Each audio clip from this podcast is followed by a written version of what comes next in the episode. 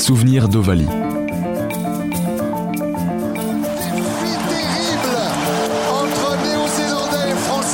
Un podcast original Ouest France.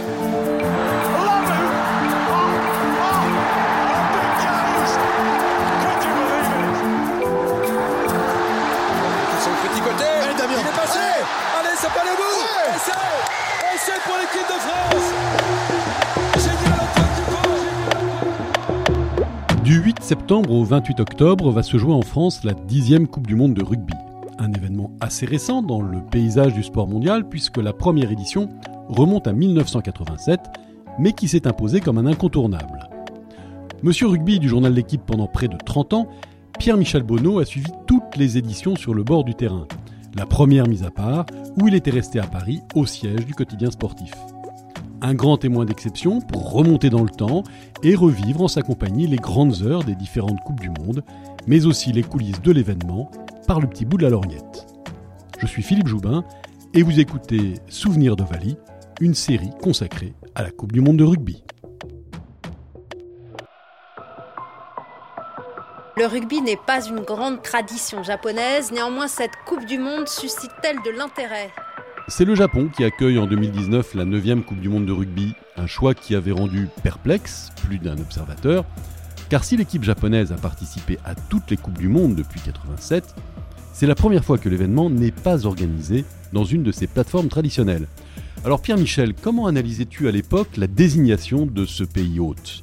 C'est vrai que le Japon, on peut penser que c'est euh, sélectionné sur des critères uniquement commerciaux et sur la puissance de, financière. De, c'est pas totalement vrai parce que le, rugby, c'est une, une, vraie, une vraie existence au Japon. C'est un, sport qui, est implanté depuis, depuis les années 20, ou à peu près les années 20.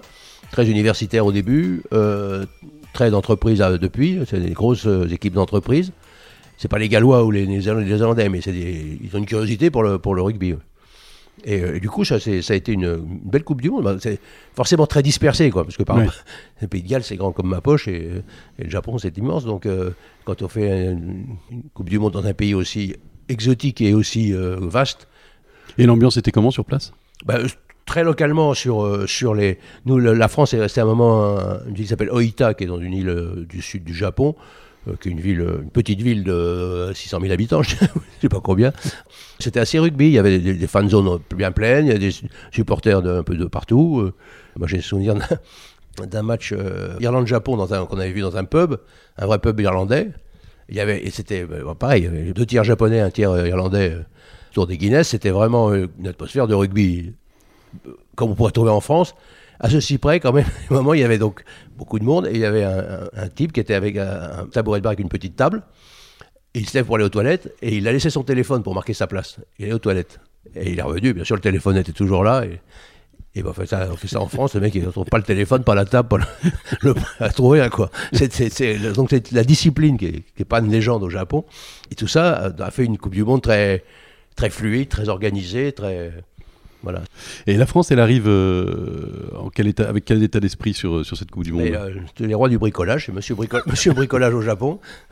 le pauvre Jacques Brudel avec la moustache en berne, qui, pareil, qui, gère, qui est arrivé euh, pour essuyer les, les plâtres des, échecs de Guinoves qui, qui, est tombé sur un, match. Parce qu'entre Saint-André, Saint-André c'est 2015, oui. il sort à ce moment-là. Oui. Euh, Noves fait une sorte d'intérim qui dure pas bien longtemps. Bah, qui dure euh, deux ans, deux saisons. Et après, alors, ils font, ils font un concours entre Saint-André, Noves et Brunel, celui qui aura le plus, le plus mauvais score, le plus mauvais résultat avec l'équipe de France. Et Brunel gagne de peu, bah, parce qu'il dure plus longtemps que Noves, mais et, donc il a, oui, c'est catastrophique, quoi.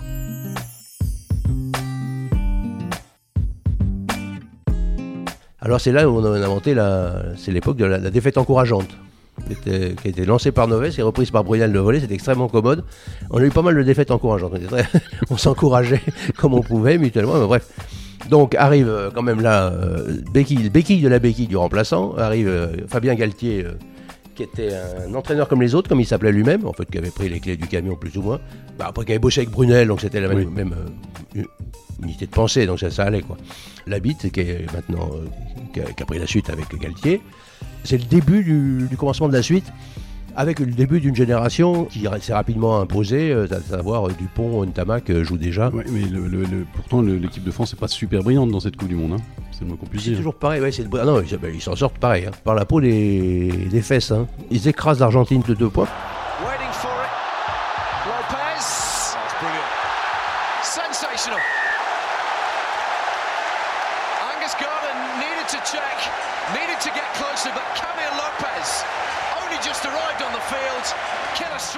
Trajectoire en poule euh, assez pitoyable quand même. Euh.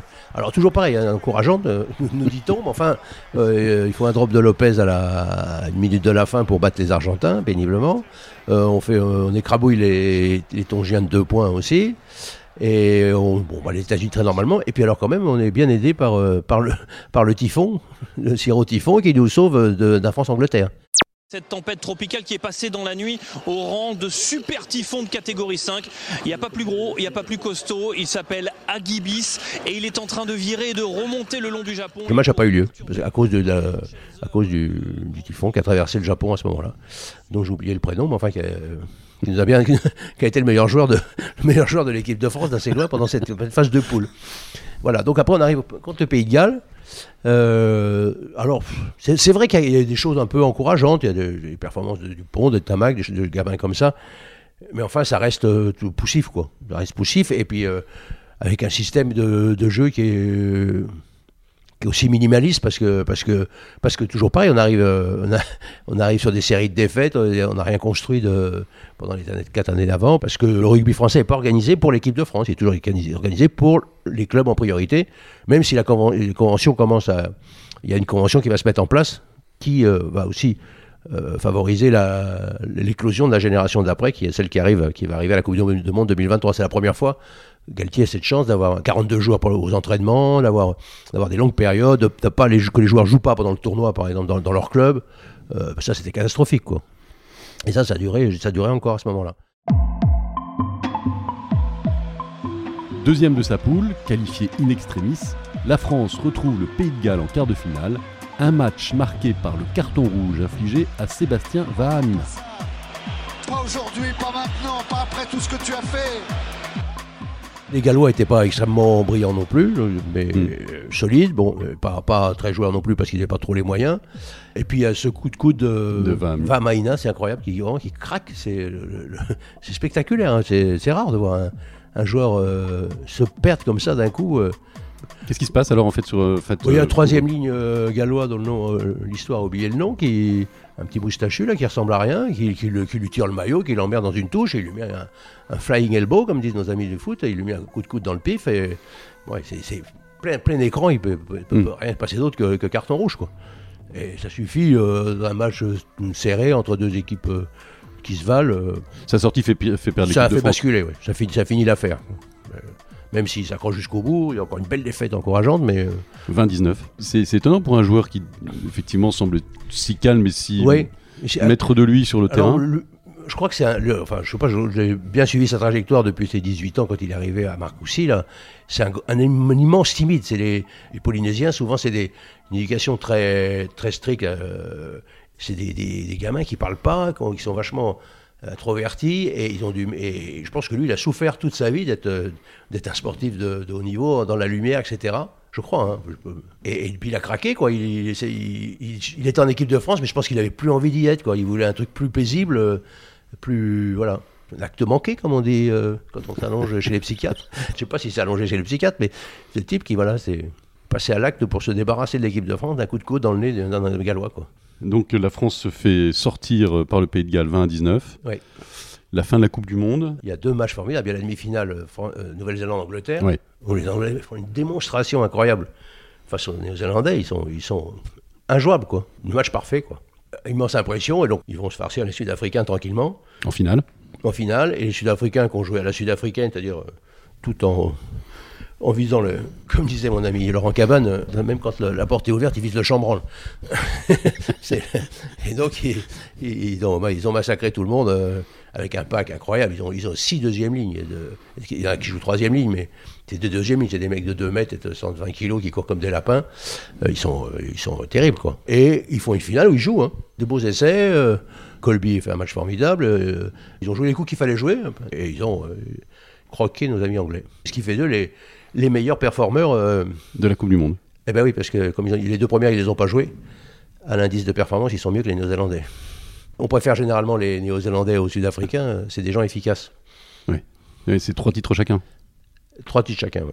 Après, en poésie, ils se valent. Hein. Euh, on dit des choses, mais ce sont des romantiques ni les uns ni les autres. Hein.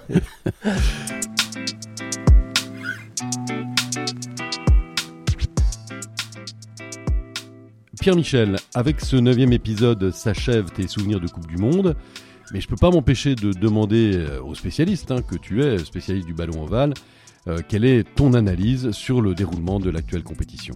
Elle confirme ce qu'on craignait un peu, c'est-à-dire là quand même une grosse grosse différence entre deux niveaux, entre les équipes euh, de première, du tiers 1 de première catégorie et celles de deuxième catégorie. Et puis alors comme avec le rallongement de, la compétition et, le, et, ça fait un éclatement des, des matchs, il fait que c'est quand même la dramaturgie un peu ramollie. Il y a quelques moments clés, les gens voient que les gens sont, enthousiastes, qu'ils ont envie de participer, mais euh, ça manque quand même un peu de continuité, bon, pour tout le monde, en particulier pour la France, avec ce tunnel de 15 jours, même si le feuilleton du pont entretient le, entretient le suspense. Les phases finales, en tout cas, s'annoncent prometteuses, mais avec de très gros chocs dès l'écart, puisqu'on risque de voir les quatre meilleures équipes de la Coupe s'affronter. C'est un résultat du tirage au sort initial d'avant l'événement un petit peu perturbant quand même, non? On va arriver à ce qu'on craignait, c'est-à-dire que j'ai l'air d'être rabat-joie, mais enfin c'est dommage, on va arriver à, des, quarts déséquilibrés, quoi, avec un, splendide France-Afrique du Sud ou All Black Irlande. Angleterre-Galles, ça va risque d'être un peu quand même le, quart de finale des fins de stock. Et bon, alors, euh, les Japonais, euh, auxquels on veut pas de mal, mais enfin, euh, on voit bien qu'ils vont arriver à leur maximum. Les Fidjiens, enfin, c'est. Euh, ça va être déséquilibré, quoi. C'est un peu dommage. Mais bon, après, rien n'empêche d'avoir ensuite une très belle finale. Nice little foot movement, beating a couple of players. Jalibert, Dupont on the outside, back inside is Jalibert. Here come the French, linking beautifully. That's champagne rugby, and you can say that. Et de ces premières semaines de compétition, quelles sont les équipes qui t'ont vraiment marqué? Pour l'instant, ça reste l'Afrique du Sud quand même, parce que le ils ont abordé leur, match contre l'Irlande de manière euh, un peu, un peu déconcertante. C'est-à-dire qu'ils ont beaucoup joué pour ce qu'ils font d'habitude. On a l'impression presque qu'ils avaient l'air de dire, euh, de toute façon, le résultat, nous, on s'en fiche, on prendra les uns ou les autres, on est aussi bon pour ça, pour prendre les, Irlandais, les Néo-Zélandais, les Français qui on veut. Et puis, euh, bon, après, il s'est avéré que ça s'est serré, que, que le combat était vraiment une intensité incroyable, une férocité incroyable, et puis qu'ils bon, ils ont manqué 11 points de but, et aussi une paire d'essais, d'occasion d'essais quand même, il ne faut pas l'oublier.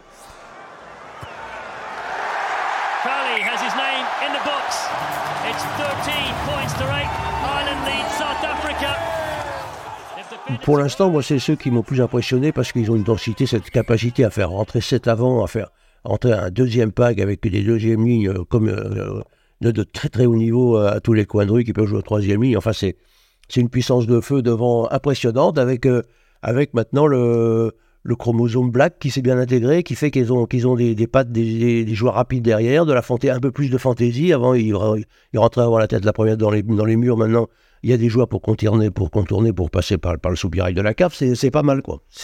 Alors que les Irlandais, bon, ben, on, on parfaitement léché, mais on les voit pas aller beaucoup plus haut, pouvoir monter encore un peu plus en régime. Le parcours des All Blacks, alors ils ont écrabouillé l'Italie, mais ils ont perdu contre la France en match d'ouverture. Les All Blacks, ils, sont comme la France, ils ont eu un seul match dans leur poule, hein. euh, il y aura qu'un match dans leur poule, donc euh, c'est assez difficile de juger.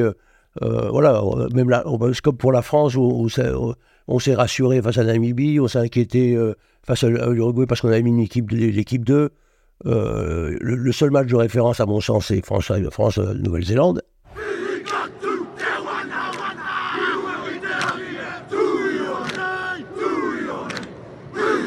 Qui a été dominé par la France, en tout cas en deuxième mi-temps, face à une équipe des Blacks euh, auquel il manquait 3-4 titulaires, il ne faut, pas l'oublier, bah, et euh, qui sont eux sont revenus, alors que nous on ne trouvera pas par exemple Ntamak ou, ou qui donc ils sont forcément à un meilleur niveau, ils seront forcément à un meilleur niveau que qu'il y a un mois quoi. Enfin, ils vont forcément avancer et euh, on ne peut pas ni les enterrer ni les ni, ni, en faire des favoris absolus, mais ils ont des lacunes à mon sens. Ils manquent un peu parfois d'agressivité, étonnamment. ils sont forts pour enfoncer le, clou quand, quand l'adversaire est un peu est un peu fragile, mais enfin que ce soit contre la France ou en, Afrique du Sud en amical, ils ont quand même se sont quand même fait secouer sérieusement devant. Donc pour moi, il, reste bien sûr toujours candidat à un titre, mais plutôt moins que, des générations précédentes. Il est un géant du rugby qui déçoit, c'est l'Australie évidemment. Oui, enfin, l'Australie passe à côté de sa Coupe du Monde, mais l'Australie, dans, l'état actuel des choses, n'est pas une grande nation. C'est une, nation de rugby qui, est en souffrance, qui, manque de, moyens financiers, qui manque de joueurs, parce que parce qu'il faut jamais oublier de rappeler que le, rugby est le troisième sport de balle ovale en Australie derrière le, rugby, le jeu à 13 et le footy, le foot australien. Euh, ils ont des individualités. Peut-être que dans 4 ans, il fera une équipe. Euh, pour l'instant, euh, ils, sont, ils sont vraiment ordinaires. Quoi. Donc, ils sont passés à côté de la leur Coupe du Monde comme on pouvait, comme on pouvait le prévoir. Hein. ou comme aurait pu le faire l'Angleterre si ça s'était mal, si mal manché. Hein. L'Angleterre a eu un peu de chance, ça s'est bien passé. Ils ont, ils ont avancé sans rien faire, sans montrer la moindre attention de jeu. Bon, voilà, ça, va faire, ça va en faire des quarts, de finalistes euh, ordinaires, et comme l'Australie, avec un, un, brin de chance, un brin de réussite, aurait peut-être pu faire un quart de finaliste ordinaire. Quoi.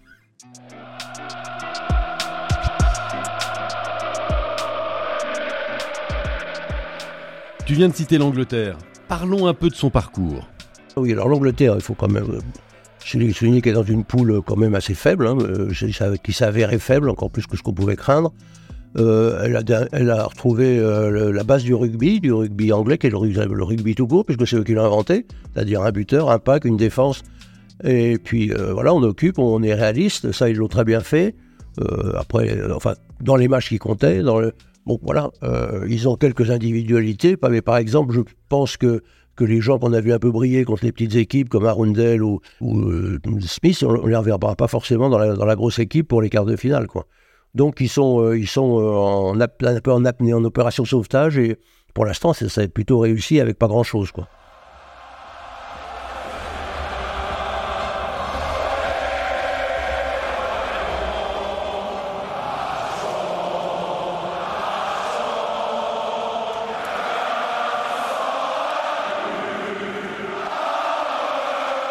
Et bien sûr, bah, que penses-tu du parcours des Bleus jusque-là?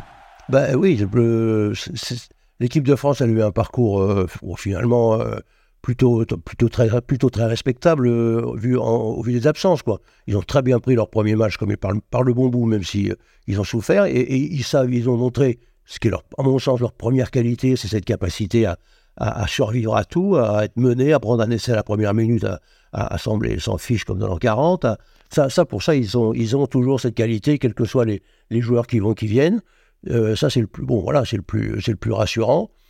Euh, comme ils ont rapidement vu que le, réserve était quand même inférieur, euh, était inférieur face à l'Uruguay, ils ont, ils sont resserrés sur l'équipe première. Bon, ça c'est très bien. Après, il faut pas perdre plus de joueurs que ça. Alors, ils ont la chance qu'un un, joueur comme Baye, qui est un type un peu très important, revienne, revienne, soit machin, que Gelonche soit un miraculé absolu des ligaments croisés, que voilà, que Marchand soit sur le point de revenir aussi. Donc, ils vont quand même rentrer du, monde. Après, en stratège pur, c'est sûr qu'ils vont perdre, ils vont, ils vont tomber d'un cran. Alors, euh, si Dupont ne peut pas jouer, euh, on a perdu Jalibert, elle fonctionne, elle fonctionne, euh, il fonctionne à Bordeaux et les Bordeaux, ils sont capables d'aller battre, ils seraient capables peut-être d'aller battre l'équipe d'Italie. Donc, à mon avis, ils seront gestion, ils sauront gérer ce match-là. Le match suivant, c'est plus compliqué. Et puis alors après, si, si malheureusement ça, c'est malgré leur résilience, malgré leur capacité à s'adapter à tout, euh, malgré leur, leur, sens de l'efficacité qui a un peu baissé, et malgré une défense qui est quand même beaucoup plus poreuse qu'elle ne l'était quand ils ont fait le Grand Chelem, il, il, se trouve à coincer euh, contre en quart de finale. Ça va être, euh, ça va être triste, quoi. Ça va faire une fin de Coupe du Monde triste, comme. Enfin, triste. les 15 derniers jours vont être longs parce que l'ambiance, le soufflet va retomber. J'espère pour tout le monde, pour la France, pour eux, pour nous, pour le, pour l'ambiance de la Coupe du Monde qu'ils vont passer le quart et qu'après, bon, après, franchement, ils, doivent aller en finale. Quoi. Il y a des individualités dans cette équipe de France qui t'ont bluffé? Pour l'instant, la, seule vraie, vraie révélation, c'est Biel Barré qui a, fait, qui a fait des très bonnes choses, euh, qui, a, du peps, qui est, qui, va très, qui va très très vite, et, parce qu'il manque un peu à l'équipe de France quand même derrière. Bah, bah, qui est, mais qui, est un peu, un peu atypique quand même. c'est lui, il a vraiment c'est un ailier qui peut vraiment faire des différences. Boudéan, qui est un type, franchement, c'est Monsieur Muscle, hein, il, rentre dans la rotation des troisième lignes français, qui est, c'est pas facile parce qu'ils ils sont tous très bons. Ça, c'est pour les satisfactions un peu évidentes que tout le monde a vues. Moi, j'ai, plutôt été euh, heureusement surpris par tous les joueurs qui sont trouvés à, remplacer les, tauliers, quoi.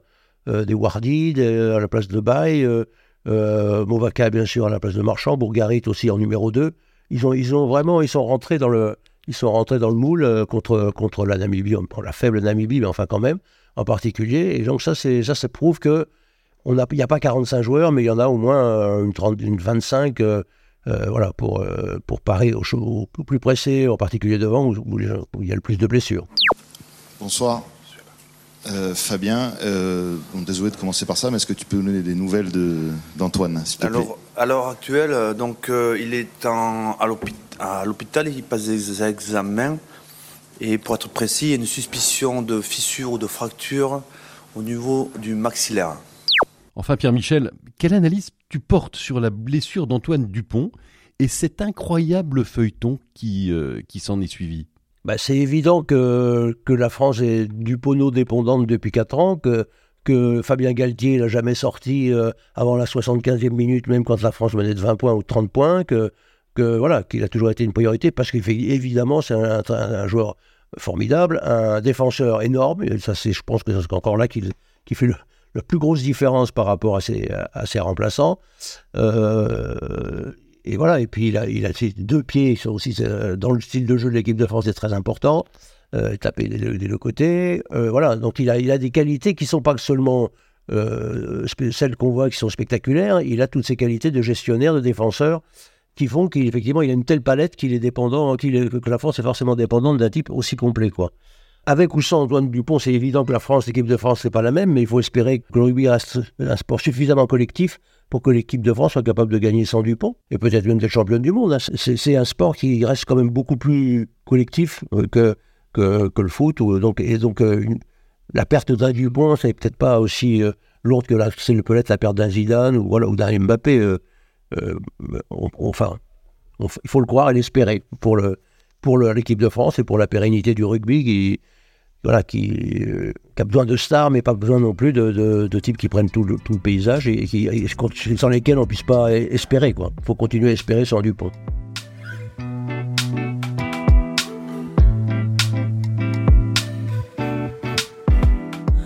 Souvenir de Vali, une série de podcasts de Philippe Joubin consacrée à la Coupe du Monde de rugby avec Pierre-Michel Bonneau.